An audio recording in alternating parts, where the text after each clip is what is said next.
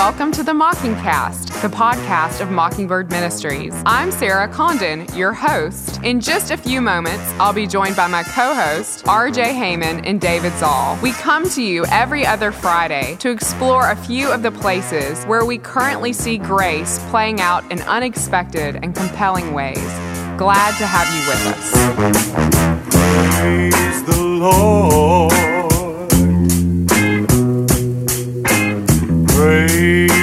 Lord.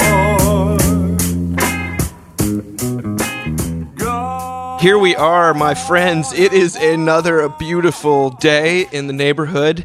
That's a shout out to you, RJ, Mr. Rogers, uh, disciple numero uno. Uh, how are you guys doing on a fine September afternoon? Good. Do you feel like the weather's starting to change here, RJ? I'm like Yes, so hopeful. thank Maybe God. a little. It's just it's you know, it's just that season we enter where you're just like you you basically would like give up a month of your life for it to be like October in Houston. But yeah, it's good. We're good. It's like the U.S. Open; they're having to cancel matches because it's so hot. In, in- and that's that's in New York. Yeah, Yeah, people, all the tennis players basically look like they just jumped in a pool all the time, just soaking, soaking wet. It's crazy. but if that's New York, if that's New Jersey. What's going on in Houston, RJ? I'm doing great. Speaking of Mr. Rogers, I keep on getting the all these wonderful Mr. Rogers gifts. Like I've gotten one of those sweater changing mugs, you know, that when you put mm-hmm. the coffee in, he goes from wearing a jacket to a cardigan, which is incredible. And then someone gave me a notepad, and then just yesterday, someone gave me a full sheet of U.S. Postal Service Mr. Rogers stamps. I know it's so sweet. So, nice. I love our church so much. And and that one actually came, I have no idea who it came from. It's totally anonymous, no note, no nothing, no return address, just a sheet of stamps. And I was happy about Ooh. that. And uh, Building up treasures in heaven. yeah, I guess so. But it, it definitely makes me feel loved. So if that person listens to the podcast, thank you. It's really sweet. Yeah, we're all, we're sweet. actually we're all grateful to you for boosting RJ's uh, sense of himself because we know how, Yes, that's true. how fragile it can be. And in fact, we're going to talk about fragility a lot today. Today we have a bunch of things about parenting as well as other subjects. Um, Get ready to be anxious. Get ready to get anxious, people. Your Anxiouser. anxiety meter. Yeah. well, first we had a request actually to circle back to an article that Sarah you wrote about for the site, but that and that made the rounds. It's a wonderful piece of writing that appeared in the New York Times by Kim Brooks, "Motherhood in the Age of Fear." This is actually after she recounts getting essentially arrested for leaving a kid in a car and uh, sort of dealing with the actual law enforcement related to that. She says, We now live in a country where it is seen as abnormal or even criminal to allow children to be away from direct adult supervision, even for a second. We read about children who've been kidnapped, raped, and killed, about children forgotten for hours in broiling cars. We do not compare the likelihood of such events with far more present dangers like increasing rates of childhood diabetes or depression. Statistically speaking, you would have to leave a child alone in a public place for 750,000 years before Tempting.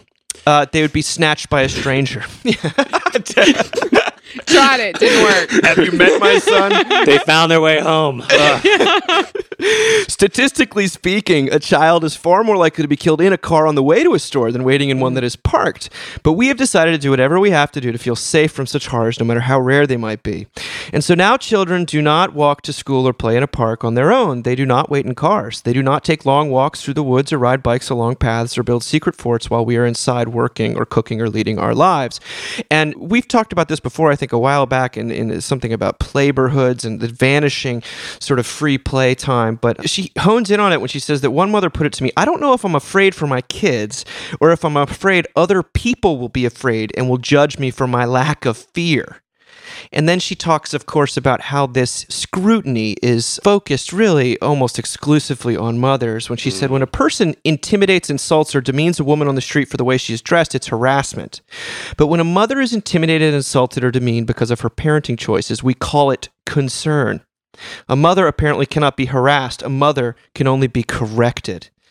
I mean, I find this very convincing. Maybe it's because I live in a town where people seem to be hyper vigilant, even though they apparently moved here because of the parks and the safety and all that stuff. And yet, that has had almost no effect on anxiety levels among parents. And I don't know, Sarah, you wrote about this. I would love to hear where are you on this, you know, a couple weeks after writing about it, or a month or so? It's funny. I have a friend, uh, a priest in our diocese named David Peters, who wrote something about. Um, it was just sort of know he's got two boys and divorced, and then has another boy um, in his second marriage, and um, so he's got a lot of parenting experience. And he and he just put up this little thing that was like, you know, we all want to say that this is the best way to parent or this is the best way to parent, but basically it's like, how did you grow up? And that has such a direct reflection on how you're parenting.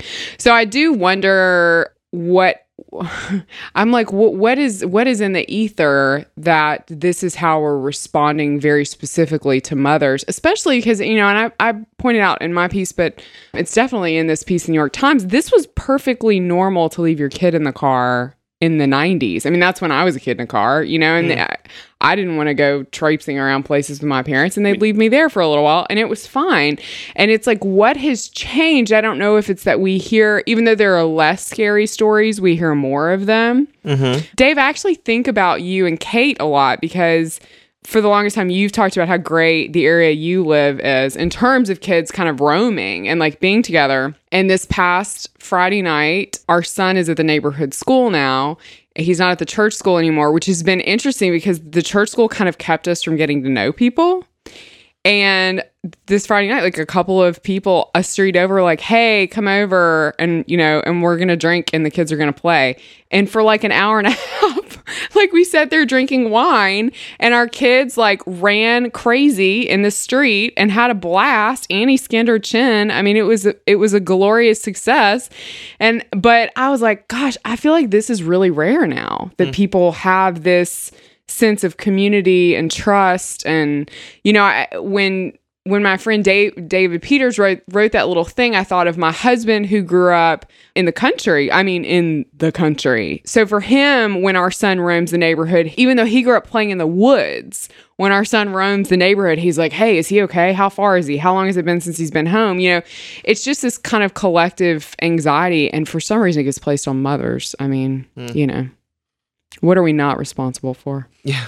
It's and she goes through a laundry list of like, if you're a stay-at-home mom, all times you're not doing it right. If you ha- need, have to work, you're not doing it right. Mm-hmm. If you're you know semi-present and cool, then then you're not doing it right. It's anyway. It was it's a laundry list, and I think we all recognize that. But I would say in terms of how, just how other parents think of kids and this idea that I'm as a dad, but as a parent, I'm much more generally speaking concerned about what other parents will think rather than whether or not my kid is safe. Which maybe that reflect maybe I'm too laissez-faire. And as Sarah, as you mentioned, we've got this amazing neighborhood where kids do just ride bikes for hours, and we walk to school, and the kids, you know, when they're in second grade, they're going to be able to walk by themselves. But I don't know. This this resounds deeply, and we're going to explore some of the this, the the longer term effects of what's being called safetyism. But RJ, where what about you? Well, I think it just brings to mind the ubiquity of the law. You know, there's no way you can get away from the law. And we think, I I think there's some voices in our culture that said the problem is religion, the problem is Christianity, the problem is is, is legalism. And it's like, no, it, you know, doing away with all that doesn't solve the problem of people's mm-hmm. fear and their need to control and their need to judge. And that actually, when you take away the church and take away this this word of grace, which you know, notwithstanding all the other stuff, does sometimes actually shine through. It doesn't get better it actually gets worse. You know that we're just not a we're not a merciful culture. We're constantly looking to judge others and call out their faults. And i think what sarah said about you know it used to be perfectly normal to leave your kid in the car for a few minutes. Uh, it reminds me of my wife telling me how her grandmother used to um, drive around and breastfeed at the same time. You know? which you know or if you watch back is you know uh, of- Multitasking in, in modern Exactly, parlance. multitasking. Yes. And you know there were like no headrests or uh, you know seat belts in those cars or anything. Or you watch Mad Men. You know, there are the, those classic scenes where Don Draper's little girl is playing in the plastic that comes back from the dry cleaners. Remember that? Which I remember wanting to play with too when I was a kid. And my mom being like, "You're gonna die. You're gonna suffocate," you know, or the kids playing in the back. So yeah, we're just a fearful culture. And this idea that you can do it right, that there's some way that you can make life safe and manageable, that you can control it, which you can't. You know, you can love your kids, but you can't save them from everything. We, we've actually seen this with Marshall because, you know, he's our third baby. But for our two older boys, he's their first baby. And they're actually a lot more worried about his safety than we are. You know, so much of the time, my, my son, will, my 16 year old son, Dad, Marshall's dancing on the table outside. And I'm like, yeah, he's dancing on the table. He's going to fall down at some point and he may, you know, bleed or something. But that's the only way he's going to learn because I'm not going to get up every five minutes and take him off the table in the backyard. And uh, I'm not going to hover over him. I mean, he just is going to have to learn some things on his own. And you, you know, you have to be judicious about how much danger you're, you know, willing to let your kids. What is Yeah. he? What is he doing right now? Marshall, Yeah, is he okay right now?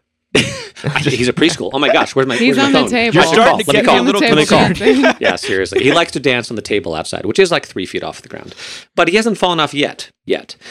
Um, but what was the last thing? Oh, the part that was very convicting for me too was about Sarah. What you sort of have both said this, but maybe not said it directly, is how this judgment doesn't fall on dads. It just doesn't. How da- dads, it's like, well, dads are basically incompetent anyway, Yes. so it doesn't make a difference. But there's great safety and security in incompetence, and it reminds me of this father-son camp out that one of our son's schools used to do every year, and there was this part every afternoon where who knows what people would be doing. It was hundreds of acres, and I remember sitting with a bunch of dads. None of our boys are anywhere to be seen. They're probably seven to 11 years old. And this one dad rolls up and says, Hey, have you seen my son? And all the dads are like, Nope, haven't seen him. And one's like, Oh, yeah, I saw him like an hour ago next to the lake. you know? and I was thinking to myself, this is both not good parenting and excellent parenting, both at the same time.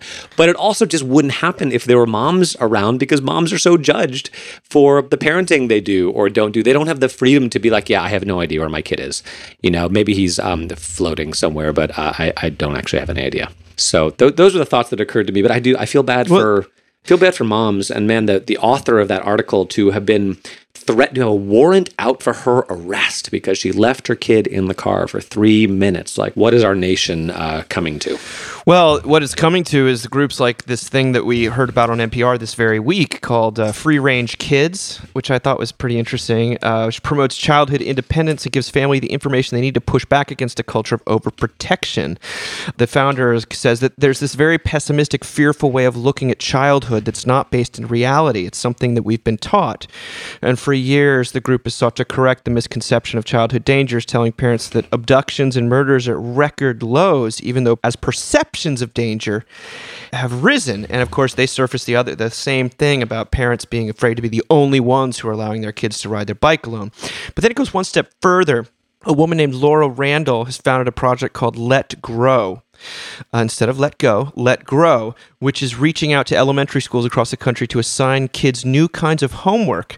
Participating kids decide to do something on their own they haven't done before, whether it's walking the dog around the block or making dinner or walking a few aisles over in the supermarket to get some eggs. And of course, it goes on. I, I kind of love the idea. And, and, and, you know, if she can tap into, if this group can tap into our performanceism and the obsession with success, then it maybe has a shot. You know, that's what I think. It's like if it could get into our self justification about these kids actually do better in life, they're less fragile, they're more they, they're more willing to push through. But they also do report on the mental health fallout from over the past 50 years. There's been an eightfold increase in depression, five to tenfold increase in generalized anxiety disorder. And it doesn't correlate with economic cycles, wars, or divorce rates, but it does correlate very well with the decline of children's freedom to play. There's a Nigerian uh, theologian named Nimi Wariboko who we did an interview with one time, and he talks about the Holy Spirit really being the spirit of play. Simeon Zahl's going to talk about this, and that the life of the Christian is the life of play, which means you're free to engage in life independent of the outcome. Play is basically defined as any activity that does not have an intended result that's done for its own sake, and that this spirit of play is the spirit of freedom, which is the Holy Spirit. And I think uh, if we could reclaim a little bit of that, I mean, I, I mentioned it, and I put a Robert Capon quote up today on Mockingbird, which uh, is probably worth reading here because it's so amazing. But he said, if we are ever to enter fully into the glorious liberty of the children of God, we're going to have to spend more time thinking about freedom than we do. The church, by and large, has had a poor record of encouraging freedom. It has spent so much time inculcating in us the fear of making mistakes that it has made us like ill taught piano students. We play our pieces, but we never really hear them because our main concern is not to make make music, but to avoid some flub that will get us in trouble. The church, having put itself in loco parentis, in the place of a parent, has been so afraid we will lose sight of the need to do it right that it has made us care more about how we look than about who Jesus is. And I don't know what else really needs to be said after that, but I would love to hear what the NPR piece kind of evoked in both of you. Yeah, well, I've talked about it on here before, but somebody tried to abduct me when I was in third grade in my neighborhood, like two houses down, which you would think would make me more afraid for my kids to be out. And it makes me less afraid just because I think there's a way that we can teach children to be in the world and that we should be confident mm. in that. And that there's something, probably even in terms of their mental health, that's really good for them that they feel like they're capable of being in the world and that they don't have to be afraid of everything. Um, so a lot of stuff she was doing, I mean, honestly, if you if you're listening to this and you have a little kid and they drive you crazy sometimes and you've got a dog, you have an opportunity to get them out of your house. I mean, I cannot tell you how many times I'm like, oh my gosh, you're so loud in my head. I don't say that to him. And then I'm like, take the dog for a walk. Like, the, you know, I mean, there is this like element of like, yes, it is gives everyone sanity, right? Because what we're raising them to do is to leave. And I also think we're forgetting that in a lot of our parenting right now. I don't know.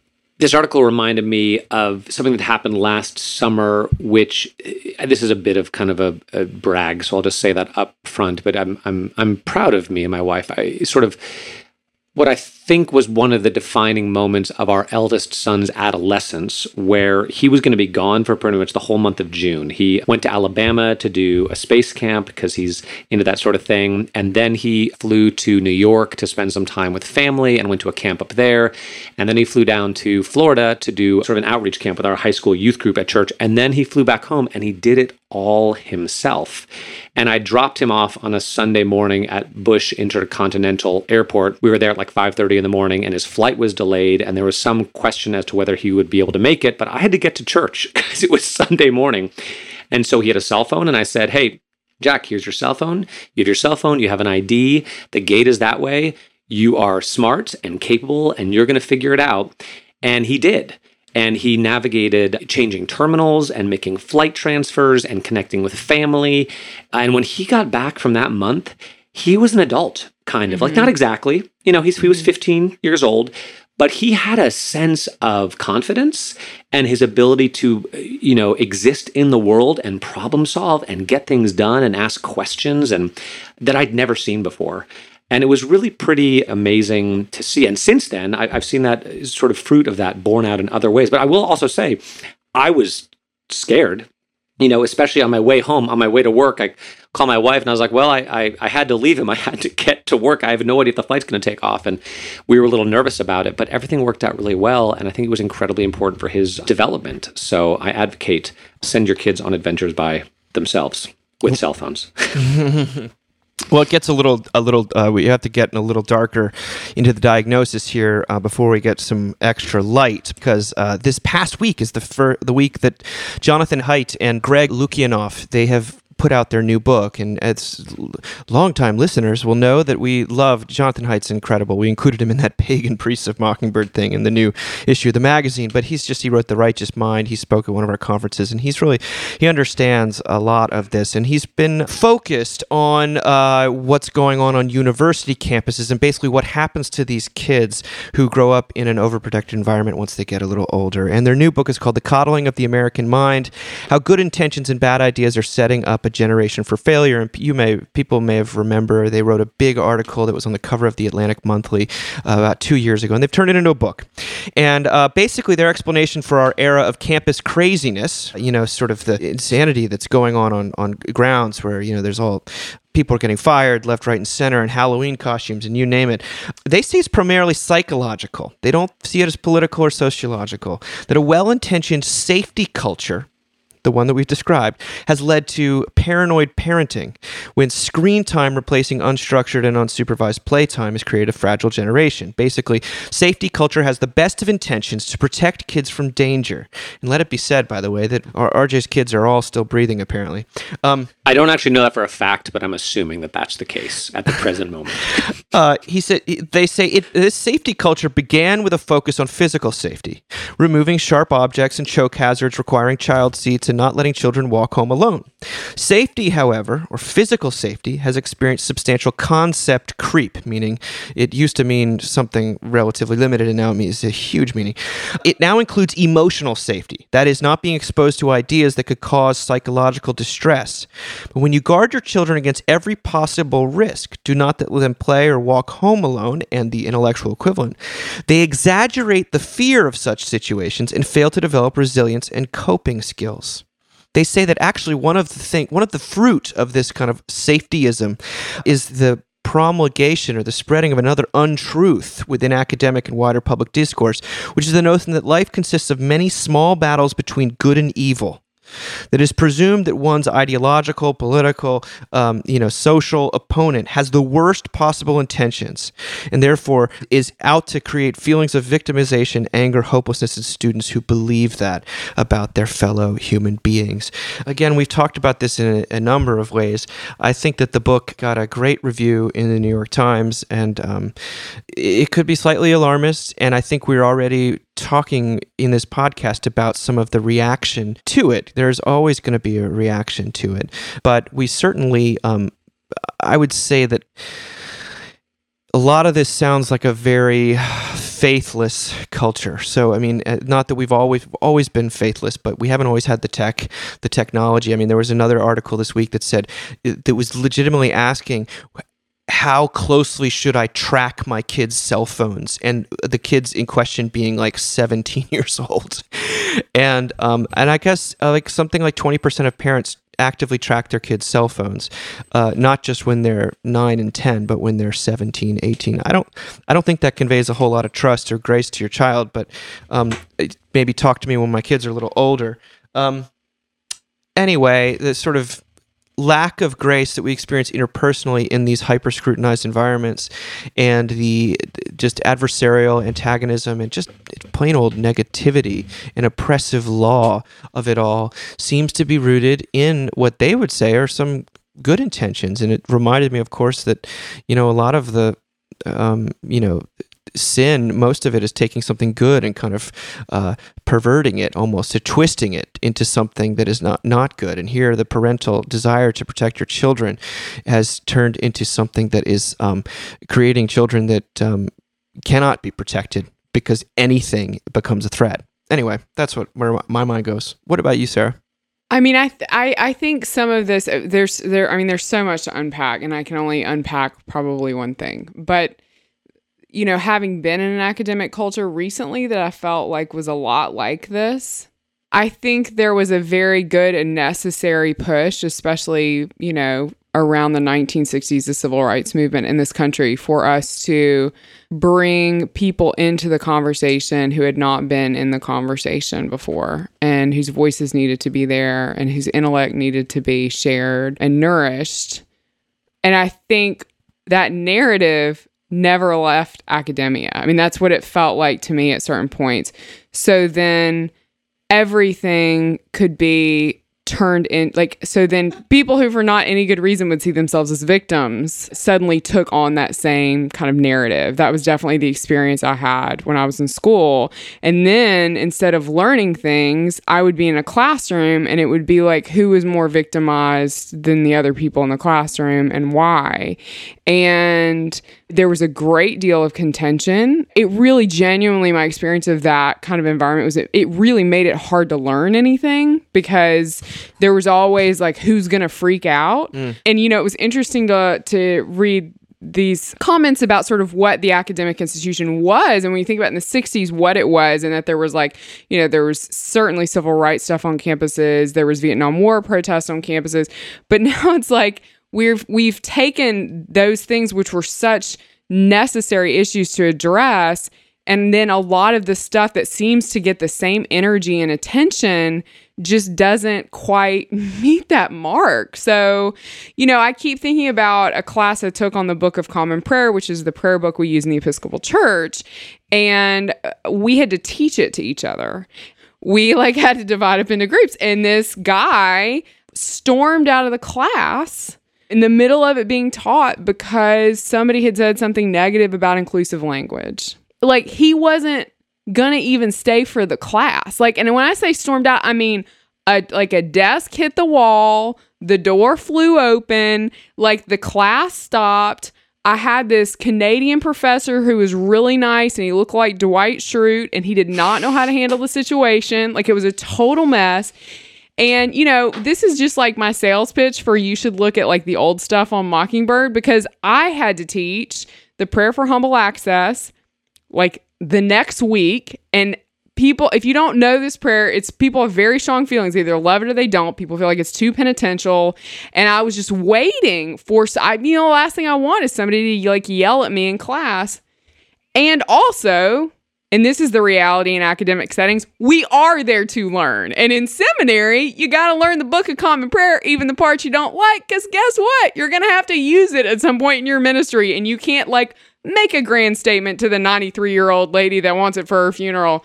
So, all that is to say, I went on Mockingbird's website and found the eulogy that Tyler Perry did at Whitney Houston's funeral. And that is how I taught the prayer for humble access in that kind of an academic environment.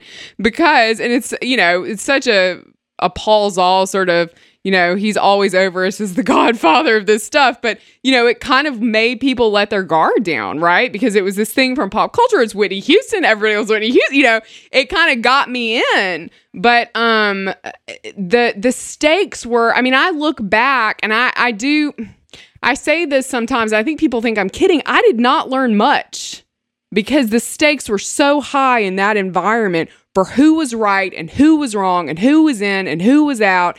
I mean, it was just incredibly aggressive, like in the least productive way. Mm. And yet, if what we're reading is true, it's not like the students themselves. It's like the, it's the, the atmosphere in which they've been raised, and like uh, that this is the air we, we've we've we've sort of allowed our children and one another to breathe, and that's what's. Um, yeah. And of course, it all it's not like it was really ever that it, we just had different problems way back when. Right. But i wow that's that's uh, uh, that's arresting to say the least. I think of you every time i say that book of common prayer. I mean that that sorry that prayer of humble access. what do you think rj well, I thought as I was reading this article, you know, I know today we're talking about, we started off talking about sort of having more mercy on parents who are just kind of doing the best they can, not judging them too hard. But I do feel like, obviously, to the degree that this is a thing, it, it's a failure of parenting.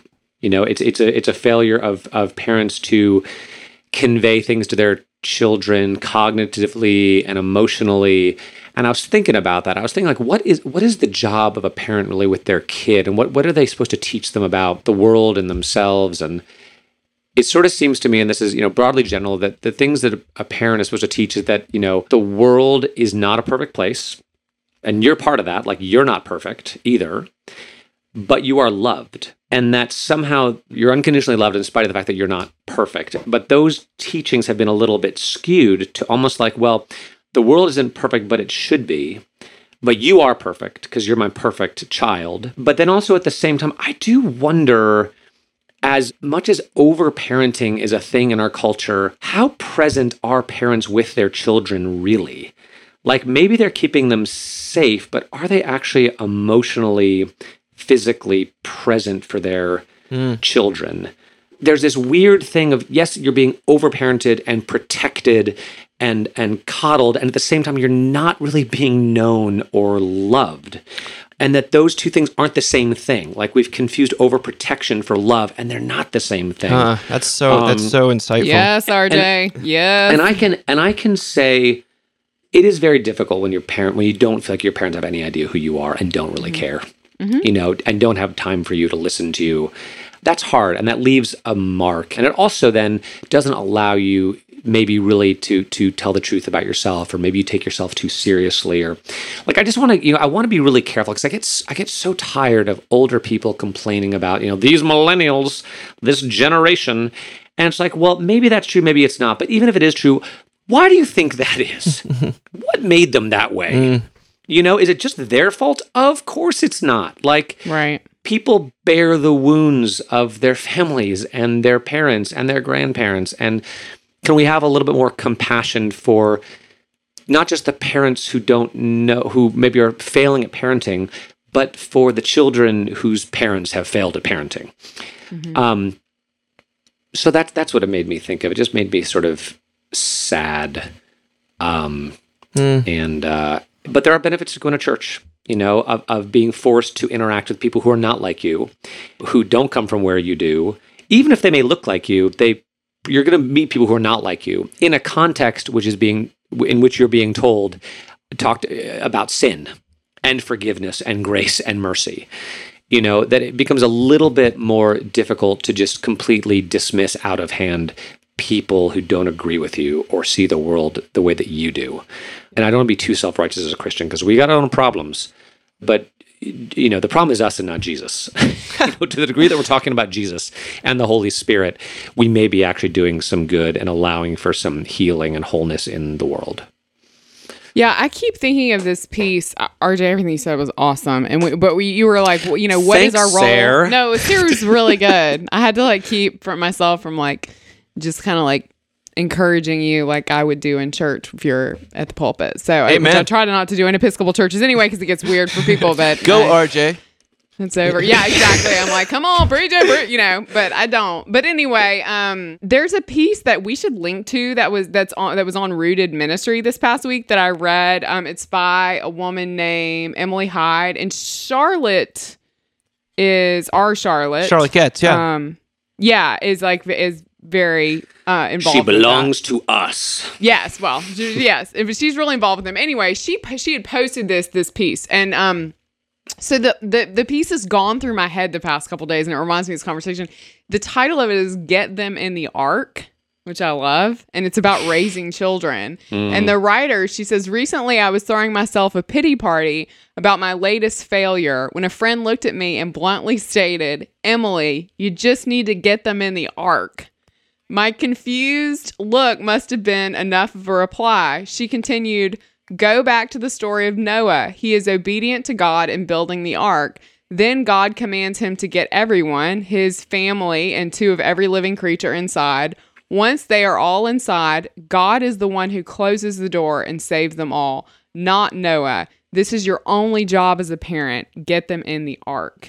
I love it. It, I don't. I know that that's like a simplistic Christian. I get all that, but I I have to tell you, in the past week, it's brought me comfort. I'm like, that's my job. You know what I mean? Like, get them in the ark. Well, So- that's that's beautiful. I th- when we're and when we're talking about our job as parents, and I, you know, it's hard not to think of it as to to frame it in terms of duty. I think it's also privilege, and I think it's mainly joy. Mm-hmm. Though the last couple of weeks of a screaming two year old have, have have have sort of uh, I was on the phone with Dave last night. That kid is.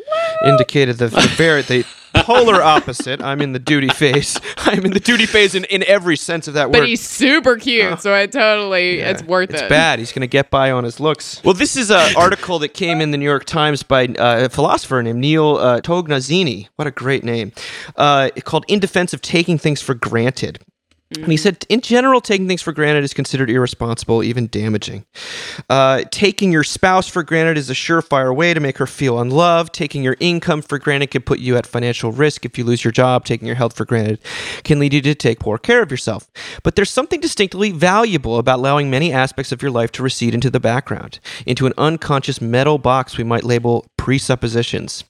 Much of our understanding of the world comes in the form of such obvious, unnoticed presuppositions, but they need not concern only small matters like traffic lights. Uh, they occur in more important contexts too. One of the ways I'll feel that I've succeeded as a father, for example, is if it never occurs to my daughter to wonder whether I love her. I want my love to be part of her taken for granted background. A similar thought applies to my relationship with my wife. Part of what makes ours a committed relationship instead of a casual one is what we are permitted to take for granted about each other love, fidelity, support for each other's projects. Having one's bearings in the world requires being located somewhere, and being located somewhere requires having some ground to stand on. What we take for granted is that ground. And you might as well just capitalize the G there and call it God. I mean, what is it? What is it I uh, uh, think faith really is? It's uh, let me see, what, what I take for granted that God is there and uh, God is for me and with me. And uh, that is what I want, certainly, my kids to take away in, in terms of my presence. And I think it's much easier to conceptualize God that way if you've had that experience of an actual earthly parent. But this idea of maybe what we're to do is to, when it comes to actual safety, it's not protecting children from the slings and arrows, emotional or physical. It's giving them the ground that they stand on so they're not falling apart all the time. And maybe that's the ground is love. And we would say God is love. And uh, I don't know. That's I thought it was a beautiful way to phrase something that I've heard put in other terms before. Did you guys connect with this piece at all? Yeah, well, I I loved the image he used with his daughter, but I actually, I'm for me, this is so much more of a marriage thing because like when I got married, my greatest fear was that I would be taken for granted. Like that was had been mm. very instilled in me, probably by my parents and by culture. Don't be taken for granted. And my husband that's just not in his DNA to take somebody for granted. But that was it was always sort of this like thing, are you going to take me for granted? And so it was very powerful to read that and you know, it's been sort of sanctification takes like 4,000 years, a powerful shift in our marriage that, you know, I'm in a place now where if I if I feel like I'm being taken for granted, it usually means I'm tired or hungry, you know what I mean? it's not cuz I'm actually being taken for granted. So that I I found very relatable. And of course, like the you know, the message of of the cross is so powerful in this because it is something that we take for granted and in so many ways are allowed to take for granted. And that is well, one of the really bizarre things about Christianity is that it's this religion that you accept what's happened on your behalf and then you go out and you live your life in that freedom. And that is very different from other forms of religion that exist on this planet. So, yeah, I mean, I love the idea that we, God lets us take him for granted all the time. Yeah, that's Right. and that's why it stuck to me because I think, like when you get married, what uh, when when you I was talking to a couple who's about to get married. I mean, you're you're you're basically saying I'm not going anywhere. You can take it for granted that I will be here. And mm-hmm. that is the, an act of grace. That sort of yes is what usually allows people to be themselves. And sometimes it's the boys in the basement, the ugly stuff that comes out. But when you when you take something for granted, it means it's no longer up for grabs. And so whatever it is we are taking for granted is what we've been assured of, maybe naively. But what would it mean to, in a positive sense, to take something for granted? It would mean that there's nothing I can do or say that will cause you to leave, that will cause God to turn his face from me. And that is uh, profoundly liberating and is the place in which all the things can come to light which need to come to light. And you know any kind of healing that really takes place i think does happen in the light of grace rather than in order to secure that grace you know in order to establish your ground. So that's where my mind went with this. I think what I realized as I was ruminating, and you guys were being so eloquent and profound, is that for me, speaking personally, grace and unconditional love and mercy is always a surprise. It's mm. just always. And that I wish that I could live as if I took it for granted, but I don't. The place I live always is that I'm not good enough and things are not going to work out, that I'm not loved.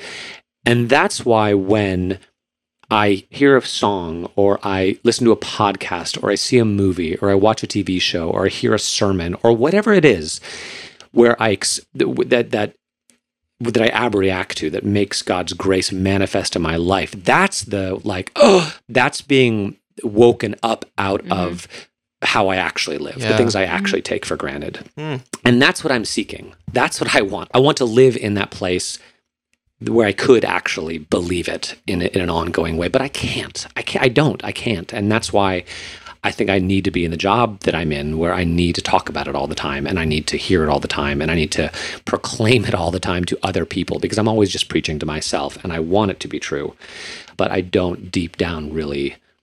Of course, I, I cognitively believe it is, but experientially, I'm not able to rest in that. Mm. You know, I wish I could someday, maybe. No, I, and maybe more than I used to. I think that's that's deeply honest. I think that maybe the times in our lives when we do evince some tangible fruit of belief is when we've come to be convinced that God is not go, not uh, judging us, or that we're not. There's the conditional schema has faded away, or it's been trumped by the one of grace. And so I, I've I've there's nothing you just said that I wouldn't uh, deeply um, underline because here we have is like this this incredibly multifaceted phrase. In, in fact, that's kind of a cool thing to do is to talk about it in that way. Yeah. Because let's face it, like life is generally kind of disastrous. you know, that's a heavy thing. To, I, I've been watching, I'm sure you guys have seen all of it. We finally started watching The Good Place. Oh, You know, I we're in season haven't. two. Sarah, it is so good. But there was a moment in a recent episode where Kristen Bell says something about how what it means to be human is to be like a little bit sad all the time. Oh. And I was like, that is so true. And I can't believe this isn't a sitcom right now. But there's a lot to be said uh, for that show from a Christian perspective with regard to ethics and motivation. I'm, I'm- i may write something about it at some point. Oh, you but, should. I mean um, that yes, that that show is one uh, illustration after another of of scorekeeping, scorekeeping law, judgment. The difficulty, RJ, as people know who've seen that show, and Sarah, uh, that show, I, I cannot recommend it more highly. As you'll find out, it's very difficult to write about be, without uh, spoiling things. That's that's what I'll say. giving giving the whole thing away. That's exactly It- right. it's that's, that's why right. we haven't written But about talk it as about much. the ubiquity of the law, you know, and and to go back to what we talked about before. But, but anyway, so yeah, p- part of being human is just you're a little bit sad all the time. Mm. and I don't I don't want to be, but that's that's kind of the the taken for granted of my my life into which the gospel breaks sometimes, and I'm like, it's very nice when that happens, and then I just cry on the side of the road. well, because we cannot stand or tolerate feeling bad, even for a moment or sad, we are going to give you two things to feel good about. How about that? Oh, thank you, Dave. Yes. Oh, what a relief. We're going to end on an upbeat note because we are Yes! Christians. Um, uh, Death actually, and resurrection, baby. Next week, you have something. Oh, we all have something wonderful to look forward to, and that Ethan has been working really hard to craft an episode of the of the Mockingcast around the Deja Vu issue of the magazine, and he's gotten interviews with Nancy Hanna and with Jacob Smith and with uh, someone named Simeon Zahl. I don't know who that is, but I've heard parts of it, and it's going to be great. So you've got that to look forward to. The other thing to mention is that the Mocking app is finally ready, app for mobile devices, and we're giving it. Um, it's we're.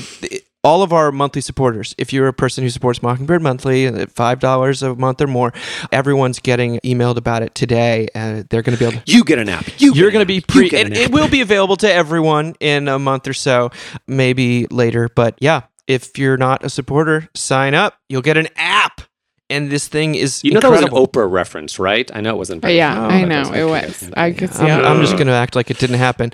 Um, but I just want to say thank you to you too, and I hope your weeks are full of that you're protected and that you are um, not uh, s- s- too sad that you cannot um, get through. that you're safe and only a little sad. That's our mockingbird hope for you this week.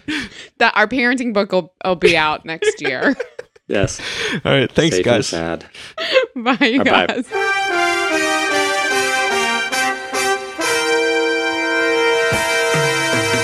Thank you for listening. Remember, you can find us on the web at www.mbird.com. And we'd always love to hear from you at info at mbird.com. Audio production for the Mockingcast is provided by the Narrativo Group, and if you like what you've heard, please do drop over to iTunes and leave us a rating and review. Until next time. Praise the Lord.